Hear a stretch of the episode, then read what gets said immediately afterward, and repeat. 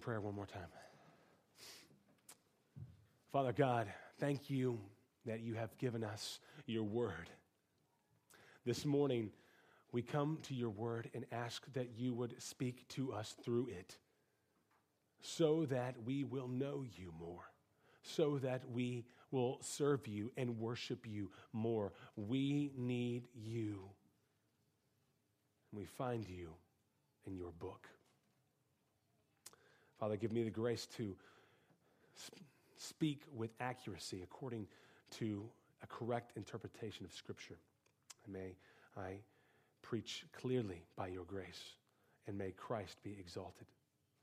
May we all worship you by hearing the word and also doing the word. May we be hearers and doers of your word and be blessed in doing so by your grace, so that you may be praised and honored. We ask this in Jesus' name. Amen. Let's talk about the word need for a few minutes. The word need. I was thinking about this word this past week, and I think it's a lot like the word love for us. I think we use need a lot like we use the word love. We use the word love in a variety of ways to refer to a variety of people, places, or things. We love our favorite foods. We love certain kinds of weather. But we also love our spouses and our kids and our parents and our friends. We use the same word to reference our relationship to these people and these things, but we don't mean the same thing, do we? We don't mean the same thing when we say we love the weather, we love certain foods, as, as we do when we say we love our children or we love our parents. Certainly, our love for a family member or a friend is significantly different than our love for bacon. I hope so. I hope that's the case. Our love for someone or something may be exceedingly stronger than our love for someone or something else, but we still use the same word. It may be just that we really like something, and so we say we love it. Or it may be that we have deep, abiding affection for a person, but we still use the word love. I think need is similar. The word need.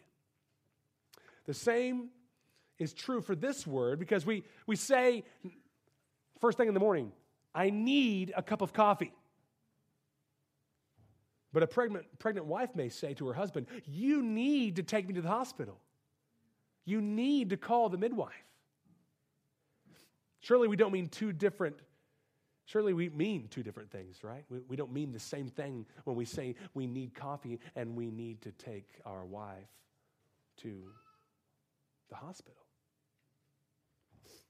In one case, we're communicating it would be really nice to have a cup of coffee, right? We say need, but we, what we really mean is it would be really nice if we had a cup of coffee right now. And the other case, we are saying there's going to be a medical emergency, so make it happen. We'll use the same word. We need, we use the word need for trivial things.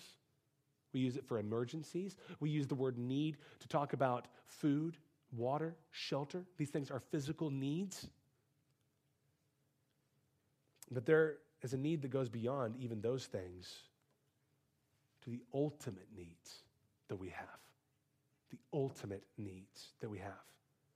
Yes, we need food. Yes, we need water. Yes, we need medical attention. But much, much, much more than that, we need God's word. We need Scripture. Many of us know this. We, we, we know this in our minds. We, we know this um, mentally. We also know this experientially. We felt that great need for the Word of God. But we forget, don't we? We forget that we need Scripture. And our lives often reflect the fact that in the moments when we forget, we're believing that the things of lesser importance, of lesser need, are things we need more than the Bible. we believe that lie. Things of lesser need we think are of ultimate need when we forget our necessity of the Word of God. Our lives would often suggest that we believe we need trivial things like we need ultimate things, and ultimate things like trivial things.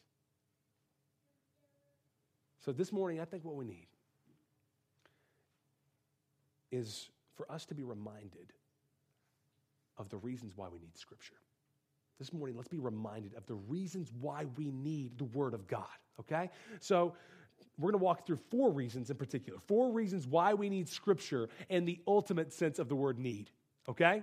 Here we go. Number one, we need Scripture to be saved for salvation. We need Scripture to be saved for salvation. We need Scripture number two to see the glory of the Lord and be transformed. Number three, we need Scripture to be spiritually nourished.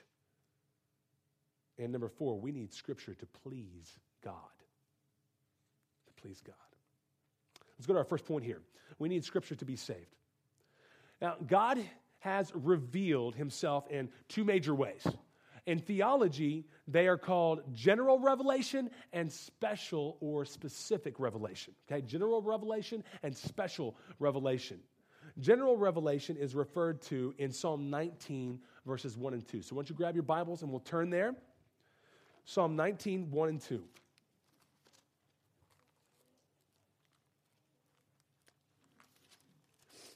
What is this general revelation that we're talking about? David writes this, starting in verse 1 of Psalm 19. The heavens, the skies, right? The heavens declare the glory of God, and the sky above proclaims his handiwork. Day to day pours out speech, and night to night reveals knowledge. What's he, what's he getting at? What, what does he mean? What is David referring to? He's referring to the revelation that God has communicated through nature, right? Through nature, his creation, God's creation communicates that he exists and it communicates certain general aspects of his character, uh, of his person. Okay, we can know limited things about God from what we see in creation. The creation points to the Creator, right? Now, uh, we, we also have consciences that are part of general revelation. God has given us a conscience, so we have some sense of right and wrong, some sense of God's moral standards, so that's also part of general revelation. It's this general revelation as well that Paul refers to in Romans chapter 1. Flip over there with me. Let's go New Testament. Romans chapter 1, we'll look at verse 20.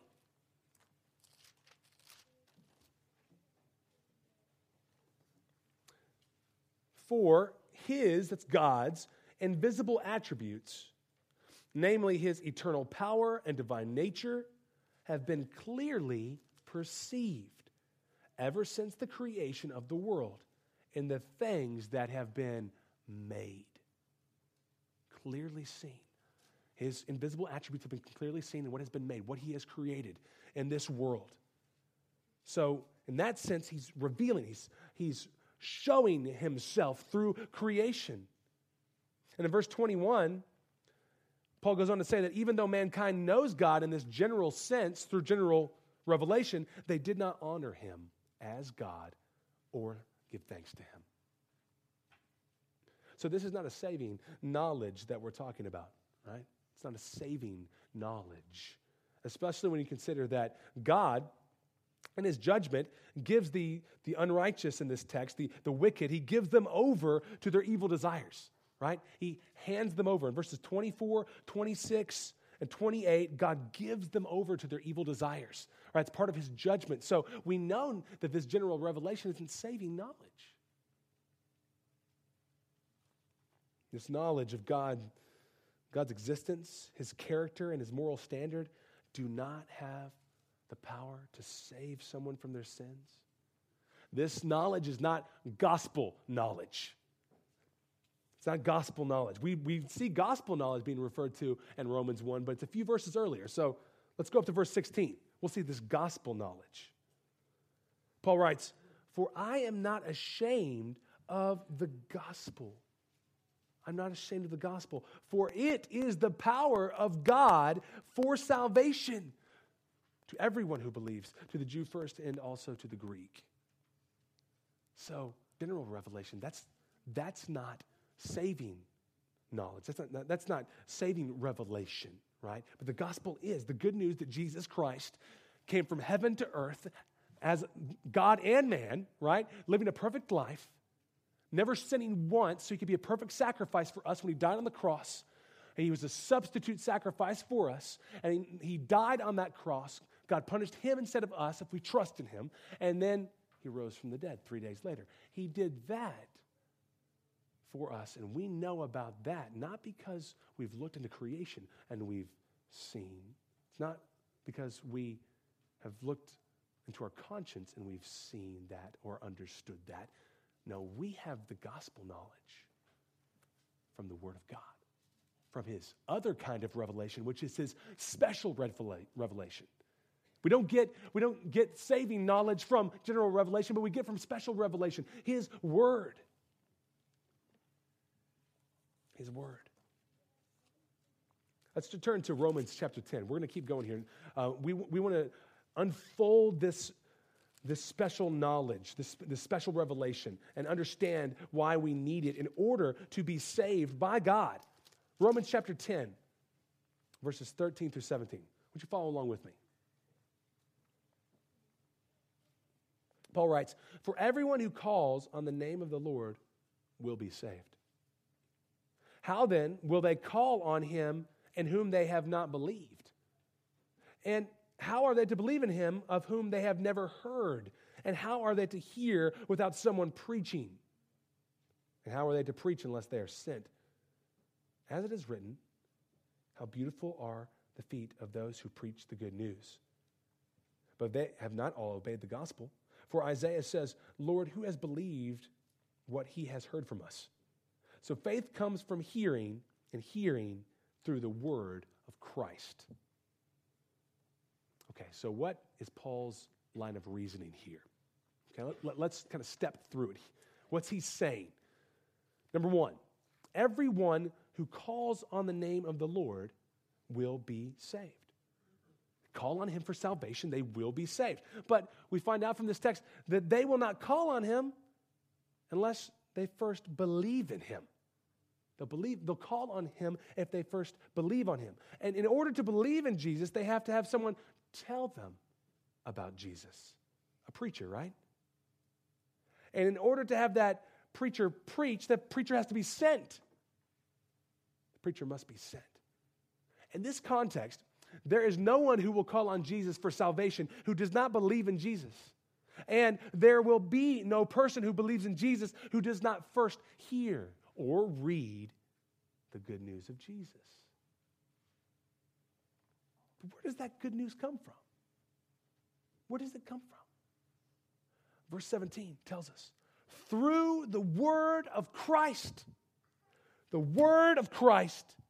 Not through creation, not through conscience, not through looking within, not from society, through the word of Christ. We know the good news of Jesus because God communicated it perfectly and truthfully through the writers of Scripture. We have it recorded and preserved in Scripture so that sinners can either read the Word of God for themselves and believe, or hear it from a faithful brother or sister who's read the Word of God and they've believed. Or maybe they had somebody who's read the Word tell them. We start, we start following it back. We tell somebody about the gospel and they believe, but, but someone told that person about the gospel, and someone told that person about the gospel, and someone told that person about the gospel, right? But where did they get it from? They got it from God's revealed word, his special revelation, the scriptures. We have this good news because God gave it to us in his word. You were rescued from your sins, church because by God's grace, you believe the message that God revealed in His Word that because we rebelled against God, his rule, his authority.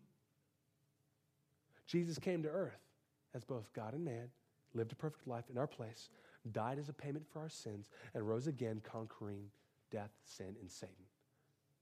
You believe that, not because you saw it in creation, not because you looked within, not because of something that man came up with, but because God revealed it.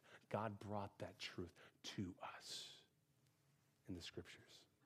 No one is rescued by God any other way than by believing the gospel message, the good news that He has revealed to us in His Word. No one is rescued by God any other way than by believing the gospel. Peter states in Acts 4:12, "And there is no other name under heaven given among men by which we must be saved." Acts 4:12. Church, the way in which God planned for his people to be saved is through believing in his son Jesus. To believe in Jesus, you have to believe certain truths about his person and his work in order to be saved.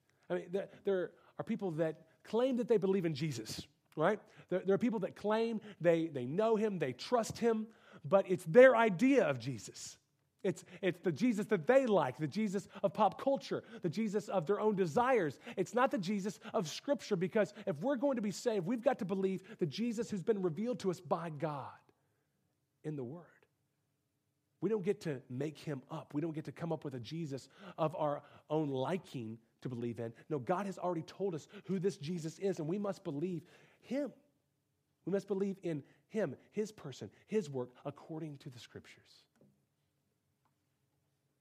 You don't get to make up your own version of Jesus and trust in him and think that you have salvation. That's why we need the scriptures, because there's one Jesus to believe in. One. Not many versions of Jesus, and, and they all lead to God. No, it's one Jesus, and that's the, the Jesus that we see in the Word. And it's hard for the human race to accept this. I mean, think about it. We're, we're always coming up with different ways to do things, things we've already done, things we've done for hundreds of years. We're coming up with new ways to do them, new ways to communicate, right? New ways to travel to get from A to B. And so there's not just one way to communicate. There's not just one way to travel. Uh, we're always inventing things like listening to music. There's not just one way to listen to music. I, you know, I hope, by the way, I, I hope the MP3 is the last thing we have to purchase, right? I mean, can it be just the last thing? We're always coming up with all these different ways. Let's just let MP3s be the last thing, okay? Sorry, soapbox. But we're always inventing quicker ways to get things done less expensive ways to get things done, more efficient ways to get things done. So there are multiple ways to do many things that we've been doing for years and years and years. And so when we come to salvation and forgiveness of sins, getting to God, it's difficult. It's difficult for a lot of people to think that there's another way. What do you mean? There's another way. I mean, all these other things that we do, we can do them multiple ways. And you're telling me I only get to God one way?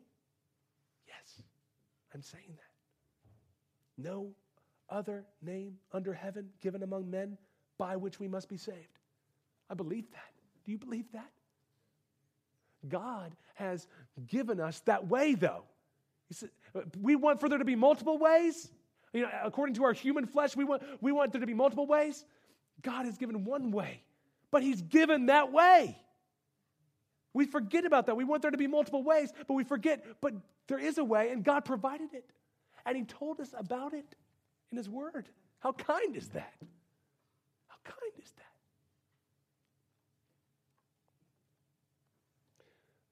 God has determined that we only get to Him through faith in His Son, and we know that we must believe in His Son, the Son that is revealed in the Scriptures, in the Bible alone, in order to get to God. He has provided that way. And He's told us all about it. Think about this with me for a moment. I want you to, I want your heart to be thankful this morning for the Word of God. I want you to see the necessity of the Word of God, but I want your heart to be glad in God. I want your heart to be thankful. And so think about this God was not obligated by anything outside of Himself to make us a way to be saved and then tell us about this way so we could believe it. He wasn't obligated. There was no one outside of himself constraining him to give us Jesus and then give us the word of God so we could believe in him. There was no one twisting his arm, right? What, what wasn't happening? No person, no thing outside of God. It was just God saying, I want to do this. I desire to. He decided to do it according to his loving kindness, according to his perfect will. He decided to send Jesus and to tell us about it and give us the word of God so we would know about it and believe in it and believe in him. But he was not obligated by anybody outside himself. No one was making him do that. He gave us Jesus and gave us the word freely. Isn't that great?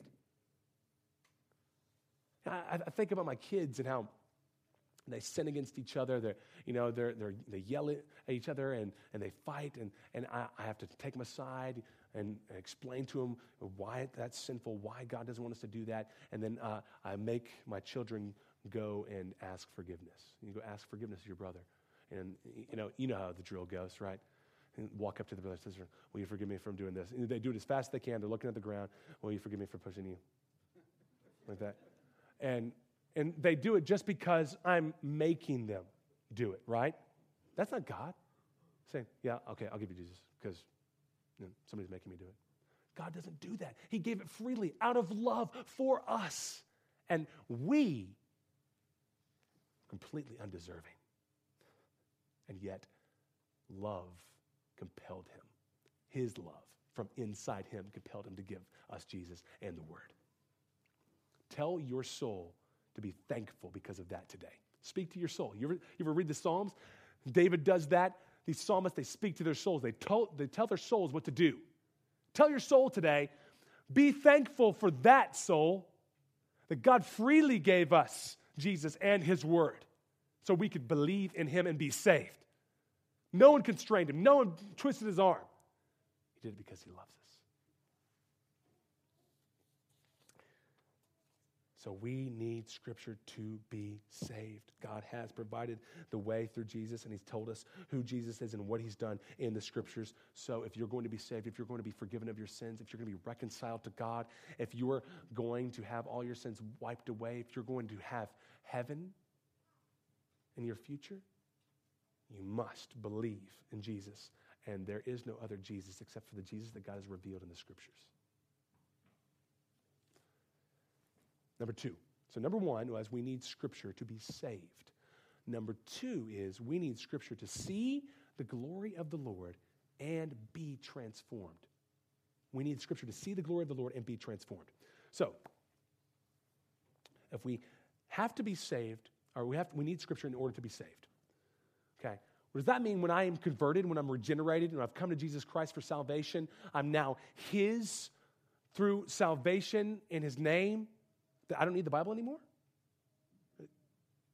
Do we still need the Bible after we've believed what the gospel is in the Bible? Yes, of course we do. Of course we do.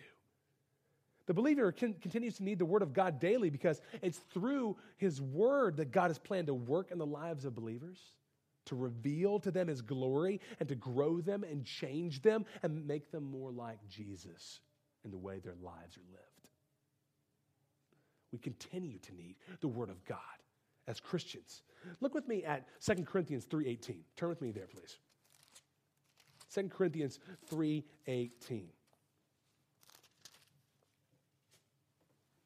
Turn there. We're going to read this verse and look at its context a bit. Okay, follow along with me as I read 2 Corinthians 3.18. And we all with unveiled face, beholding the glory of the Lord, are being transformed into the same image from one degree of glory to another. For this comes from the Lord, who is the Spirit. Now, in order to determine our continued need of God's Word, we need to understand what Paul means in this text by beholding the glory of the Lord. What does he mean? He does not mean that we are somehow to behold Jesus' visual glory. I think I've explained this before in a sermon uh, within the last six months or so. He doesn't mean that we are to behold his visual glory. We can't in this world Jesus is not here with us in terms of his, his physical presence. We can't follow him up the mountain of transfiguration like Peter, James, and John did and have him, his visual glory be manifested to us so that we see it. We can't, we can't see that in this life. Jesus is in heaven. One day we'll see his glory. Amen. One day we'll be there and we'll see his manifested visual glory. But right now, we can't. So, why, why is he talking about beholding the glory of the Lord? What does he mean?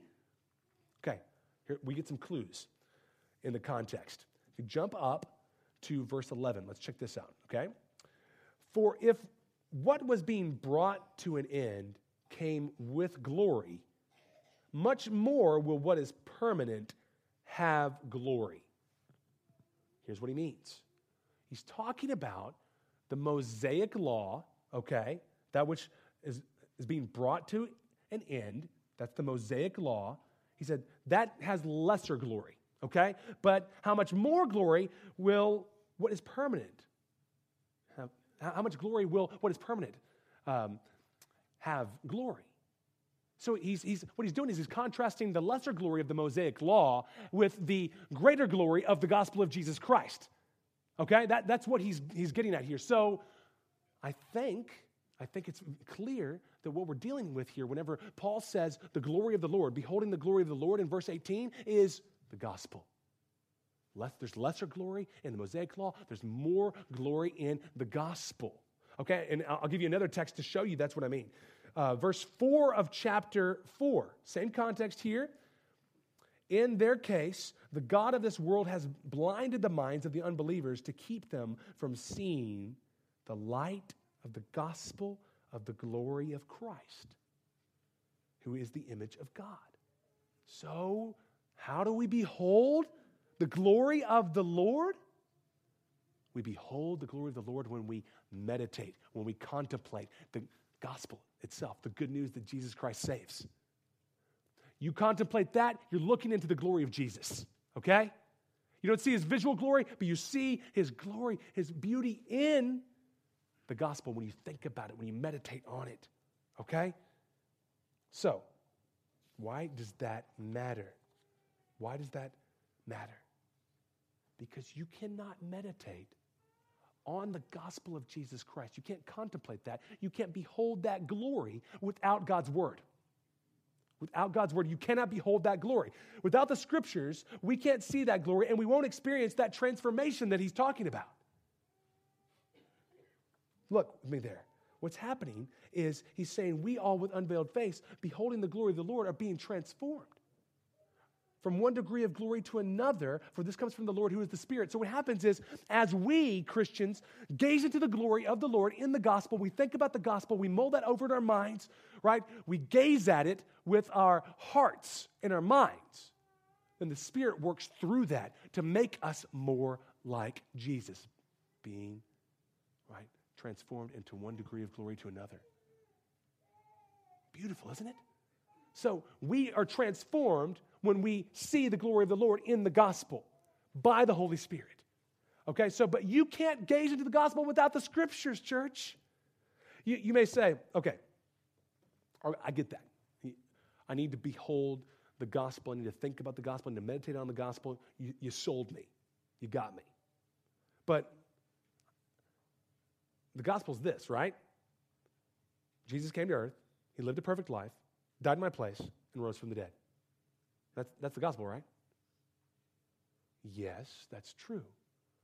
You think, you might be thinking, well, why do I need the, why do I need the Bible for that? Uh, I mean, this is four points right there. Why do, I, why do I need the Bible for that? Well, that's, those things are true. Those are gospel facts that I just quoted for you, little pithy statements. They're gospel facts. But the gospel is so much more than that. That's correct, but the gospel has depths upon depths upon depths of wonder and beauty and love for us to see. You've experienced this, right? Uh, when you, uh, maybe it's, maybe Philippians is your favorite book of the Bible. And you've, you've read it maybe 10 or 12 times. And so you go back to it and you see something fresh that you never saw before. You ever experienced that? Your favorite book of the Bible, and you go back, I never saw that before. I've read this several times. Maybe, maybe you read it 25 times and you didn't see that. And God opens your eyes to another depth of the gospel. You need to keep going back. We, we like to say around here that the gospel is a multifaceted diamond, right? A diamond that you, you can hold and you, you turn it a little bit and you see another facet, another face of the diamond, right? And a new sparkle, a new glimmer, a new aspect of its beauty. There's so much more to the gospel than we realize. And we keep going back, beholding, beholding, beholding. We're seeing more. We're getting more of the depth. And the Holy Spirit works through that to change us and make us more like Christ. We need God's word so that we can behold the glory of the Lord in the gospel. So I want to draw your, your attention again to the kindness of God in this. Okay? I want you to see the kindness of God in the fact that He chose to have His word be written for us. He chose to have His word written. It's not just an oral word, right? If we're just an oral word, and weren't written down for us in the scriptures, what would happen? We would forget, wouldn't we? We're limited. We're finite. We would forget. And then our sinful hearts would, would, would take it and try to remember it, but we re- remember it incorrectly. Or, or what we do is we'd manipulate. We'd think, okay, uh, yes, yes, God, God spoke that and our sinful hearts would take it and change it and manipulate it. Kind of like Eve, right? In Genesis 3 3, whenever the serpent is, is tempting her, and she says, But God said, You shall not eat of the fruit of the tree that is in the midst of the garden, neither shall you touch it, lest you die. God never said, Don't touch it. He said, Don't eat of it. He never said, Don't touch it. She manipulated the truth. We, we do things like that, but we don't have just an oral word right? We don't have, uh, he, he hasn't spoken to us like that, church. He's chosen a different way to speak to us. He's written down his word.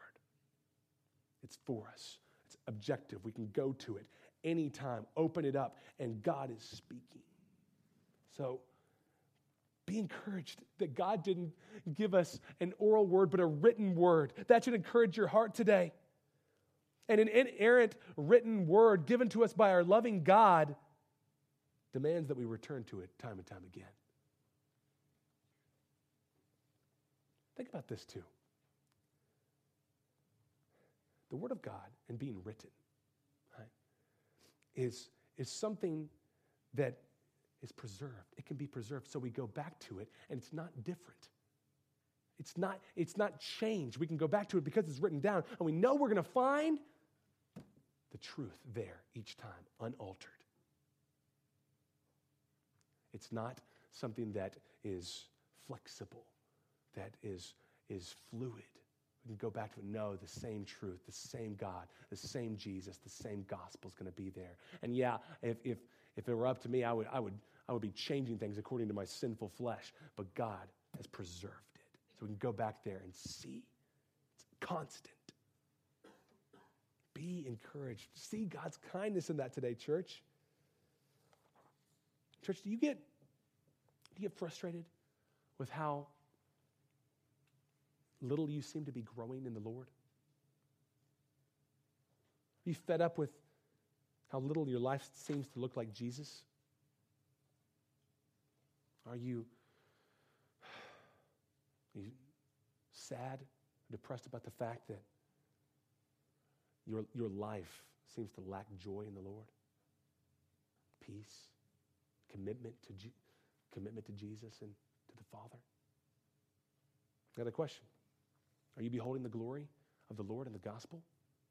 Are you beholding the glory of the Lord in the gospel? Because as we do that, we, we see, we, you've seen in the Word, the Holy Spirit will use that. He'll use that to make you more like Christ.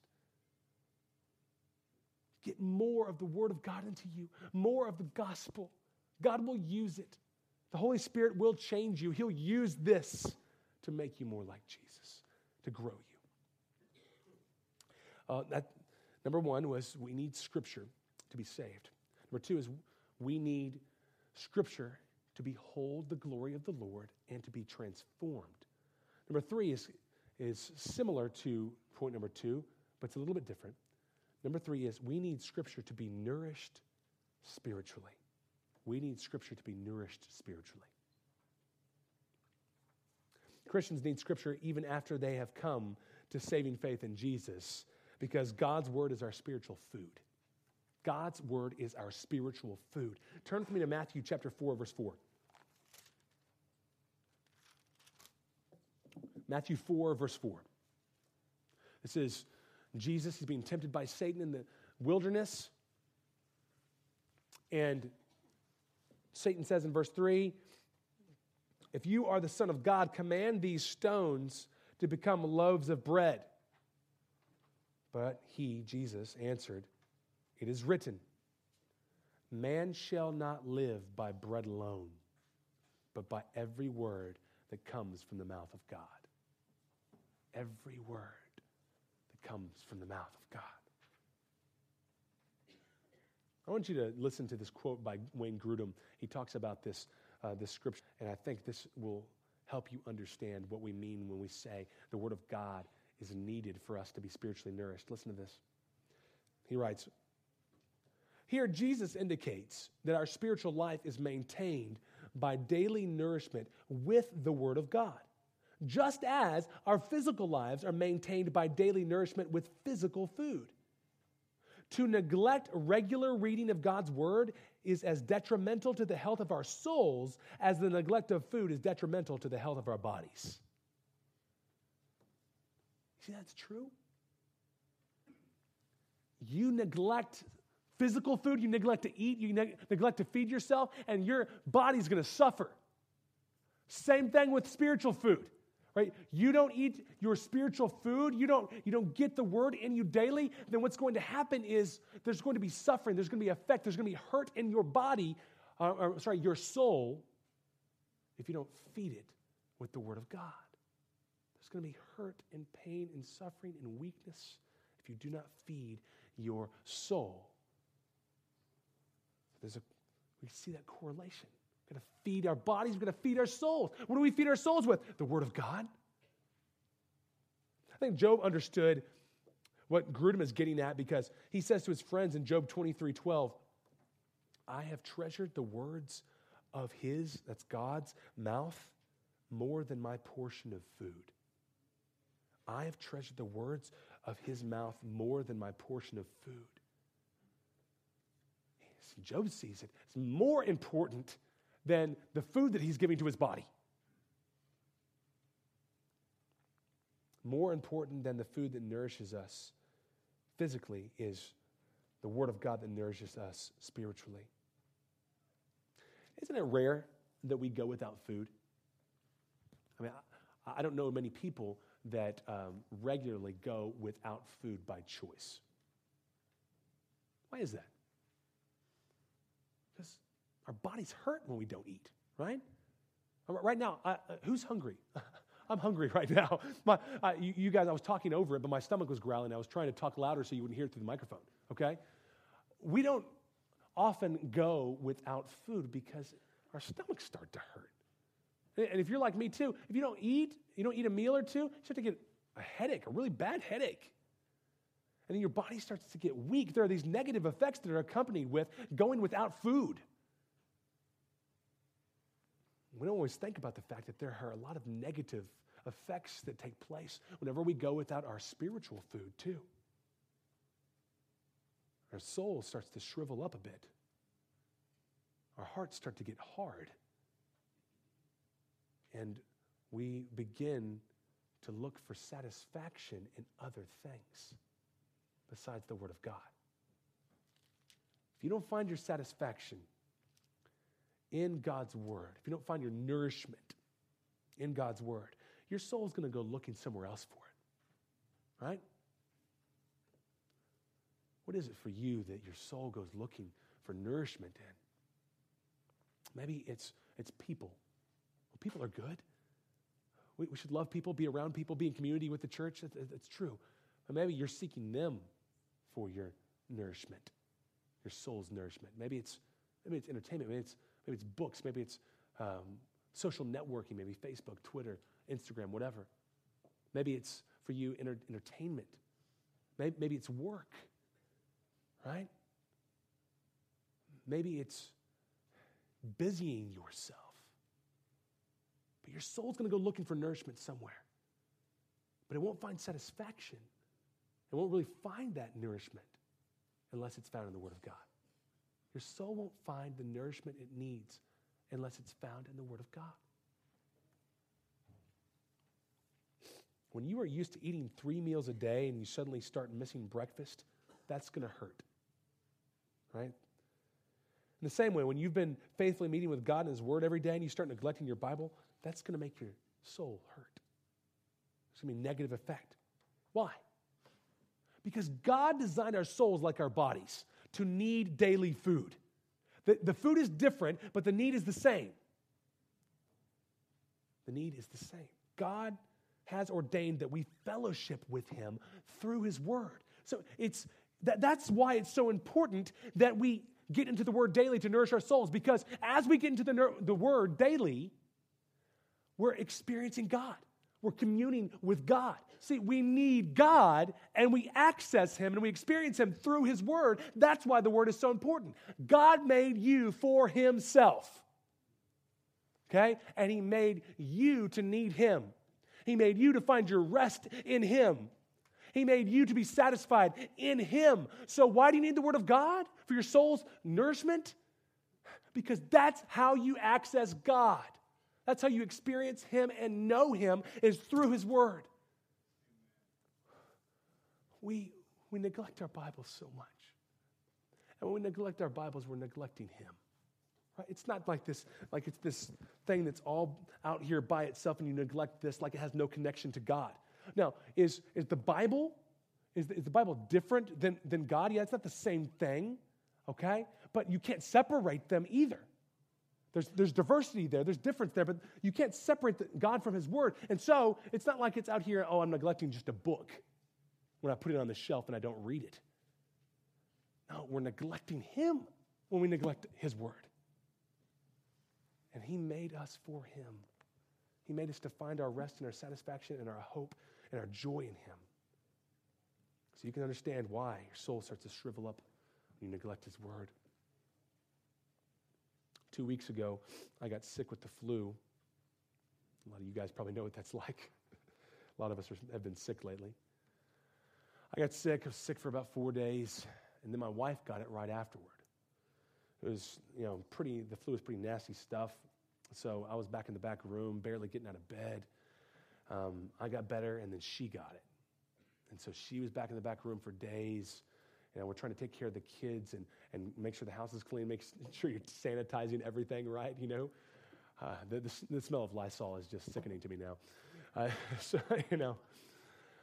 But I didn't get much interaction with my wife for about 10 or 11 days, right? Because I was sick and then she was sick, and, and so we, there were so many responsibilities for one person to take care of. And so we were, you know, I'm, I missed her when I was sick, and, and, um, and she missed me at the same time, and then we missed each other when she was sick. We didn't get to interact and talk very much. And you know what? My heart ached because I didn't get to spend time with my wife, having our conversations and fellowshipping like we do. My heart hurt. She's important to me, extremely important to me. And my heart hurt, and my heart felt that when I, I couldn't talk to her like we usually do. It's, but as important as my wife is, and she's important, as much as I love her, and I love her very much, God is so much more important. He's so much more important. He's so much more necessary than anybody in our lives, no matter how important they are to us. And yet, we are guilty of putting the Bible on the shelf or leaving it on our nightstand, not opening it, not meditating on it, not memorizing it, not singing it, you and I, we, there's a very real sense in which we need people and need each other. God has ordained He give us grace through one another. That's true. But we are no replacement for God. We are no replacement. So remember when you are neglecting God's word, you are neglecting your soul's nourishment because you are neglecting the God who made you for Him and to find your rest in Him. 1 Peter 2 2 says, like newborn infants, long for the pure spiritual milk, that by it you may grow up into salvation. Long for the pure spiritual milk like newborn infants. If you look at the context of this verse, you find that the pure spiritual milk is God's word. Long for God's word like a newborn infant longs for his or her milk. Now, if you have kids, nieces or nephews, or you have grandkids, or if you work in the baby nursery here at Calvary, you know when a baby's crying for milk, that's serious business. That's serious business. It's serious business because it's such an important need, right? One time I was, um, I was at home with the kids, and Carrie was out for the evening, and Jane was a baby.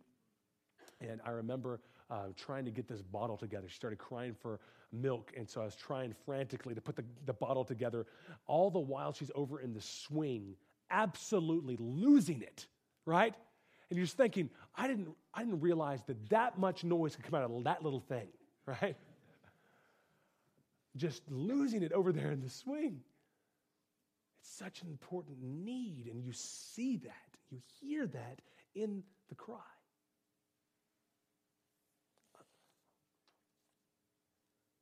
This provides us with a practical application. Whenever you hear a baby crying for milk, you remember how much you need God's word. Hear a baby cry, hear at church, or maybe there are babies in your home, or maybe you, your grandkids, you go, you go see them, you hear the baby cry for milk, then it, just connect, just connect that with your need for God's word. That's how I need God's word. Like that baby needs that milk, I need God's word.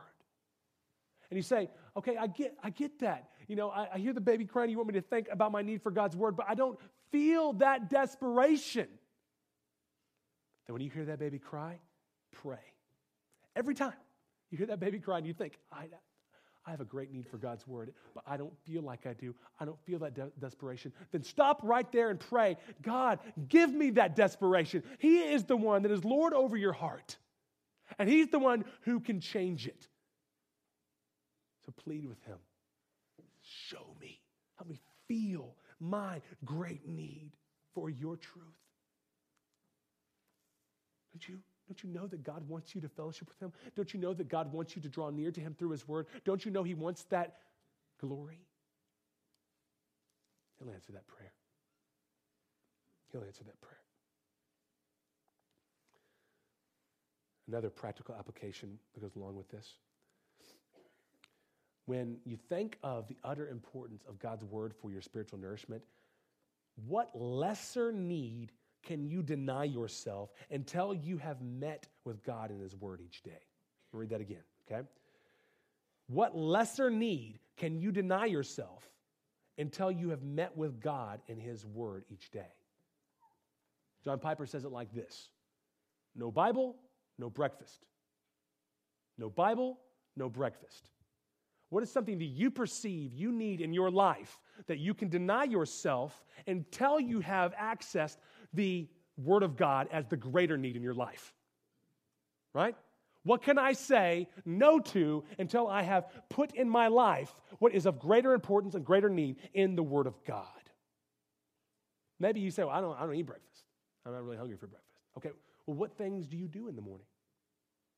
What things that you, you perceive as having need. Maybe you're like, okay, well, yeah, I got to brush my teeth, you know, or I got to I got to take a shower or something like that. Whatever lesser need, because it is a lesser need. When it's compared to the Word of God, it is a lesser need. Deny yourself that need by way of discipline, by way of good pressure to put in your life until you have been in the Word. And that will help you prioritize God's truth so you can have your daily soul's nourishment in Him. Okay, so number one, we need Scripture to be saved. Number two, we need Scripture to see the glory of the Lord and be transformed. Number three, we need Scripture to be spiritually nourished. And number four, we need Scripture to please God. We need Scripture to please God. Now, we discovered that we do need Scripture so that we can behold the glory of the Lord in the gospel. And through that beholding, the Spirit works so that we're transformed uh, into the image of Jesus. We become more like Him. Okay? It's true. But that does not mean that the only, responsible, the only responsibility we have as Christians is to contemplate the gospel. Right? There are some people that emphasize that.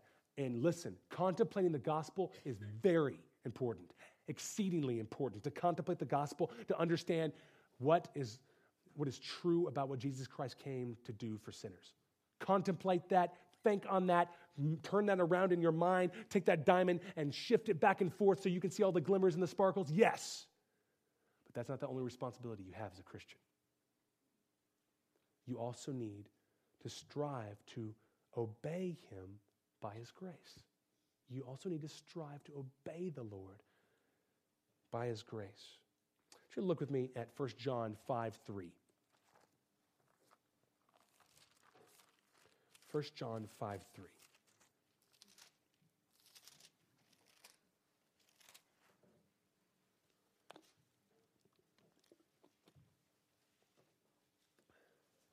Here's what John writes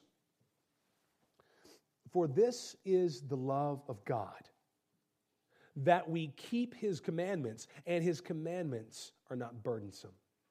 This is the love of God, that we keep his commandments. If we're going to please God and love God, then we must obey his commandments. But how do we know what to obey? Just, just according to your feelings, what, what you feel like God wants you to do? Is, is that how you determine what to obey so you can love God and please Him? Well, I feel like this is right. I feel like this is, this is what God would have me do. It makes me happy, so I, God wants me to be happy, so I'll do this. Have you done that before? God wants me to be happy. This makes me happy, so this is what God wants from me. That's not how you determine what to obey, what God wants you to do. You look in His book. You look in the Word of God to find out what commandments He wants you to obey as a Christian. Right? Deuteronomy 29 29 says this The secret things belong to the Lord our God. Okay? True. There are some things that God has chosen to reveal about, uh, chosen not to reveal about Himself. The secret things belong to the Lord. So some things about God He has chosen not to reveal, not to show us, not to give us. Okay? But He goes on. Deuteronomy 29 29. But the things that are revealed, the things he has shown us, belong to us and to our children forever. Why? That we may do all the words of his law. So, the revealed, that which he's revealed about himself, right? His special revelation is for us so that we will keep the words of the law, so that we may do all the words of the law. There are things about God that He has not revealed to us, but what He has revealed for us is for us so that we'll obey Him. So, church, you don't have to wonder what God wants from you. You can know. You can open up the, the Word of God and say, that's, that's what God wants for me. That's what He wants me to do. He wants me to strive after holiness in this way, strive after knowing Him in this way. He wants me to trust this. He wants me to believe that. He wants me to obey this commandment. He wants me to love this person. He wants me to proclaim this truth. You don't have to wonder what God wants you to do. You don't have to wonder if what you're doing is pleasing to God because He's revealed what pleases him and what makes him smile. And by God's grace, right? It has to be by God's grace. We can obey these commandments. You Can't do it on your own. You need to depend on Him to do these things. But we must, out of that grace, strive work out of that grace so that we can be a people who are pleasing Him. And we need God's word to know what to, to do, what to believe. You see, another need. And there, there, there are more reasons why we need Scripture. We could talk more about how essential this book is to our lives as Christians. We are a finite, limited, and sinful people. Therefore, there's no hope that we would ever discover God, who is infinite, limitless, and perfect. You ever think about that? How could we, in our, uh, our limited humanity, our sinfulness, find and discover God who is infinite, perfect, and holy? We couldn't find him. We couldn't discover him. We could, we could not unearth God somehow. He has to reveal himself to us. He's got to bring himself to us. And he has put himself, who he is, what he has done, what he wants us to do. He's given us his word so that we can know him and we can please him. We require the word of God because these finite humans that we are, sinful. We're not going to find God. He's got to come to us, He's got to reveal Himself to us. And He has. He's given us His book, He's given us the Word of God. And we need it. We need Scripture to be saved. We need Scripture to behold the glory of Jesus and be transformed. We need Scripture to be spiritually nourished, and we need Scripture to please God. Church, unlike every other book in the world, the Bible is not one we can do without. Amen? Let's pray. Father God, thank you for giving us your word. Thank you for giving us what we need to be saved. Thank you for giving us what we need to see your glory and to be transformed. Thank you for giving us our soul's nourishment. Thank you for telling us what we need to do to please you. You're good. Thank you for that kindness. Humble us with your word. May we, may we be people who go home and get in the word today and tomorrow eh, and all this week. May we consume your word more because of this sermon. We pray in Jesus' name and for his glory. Amen.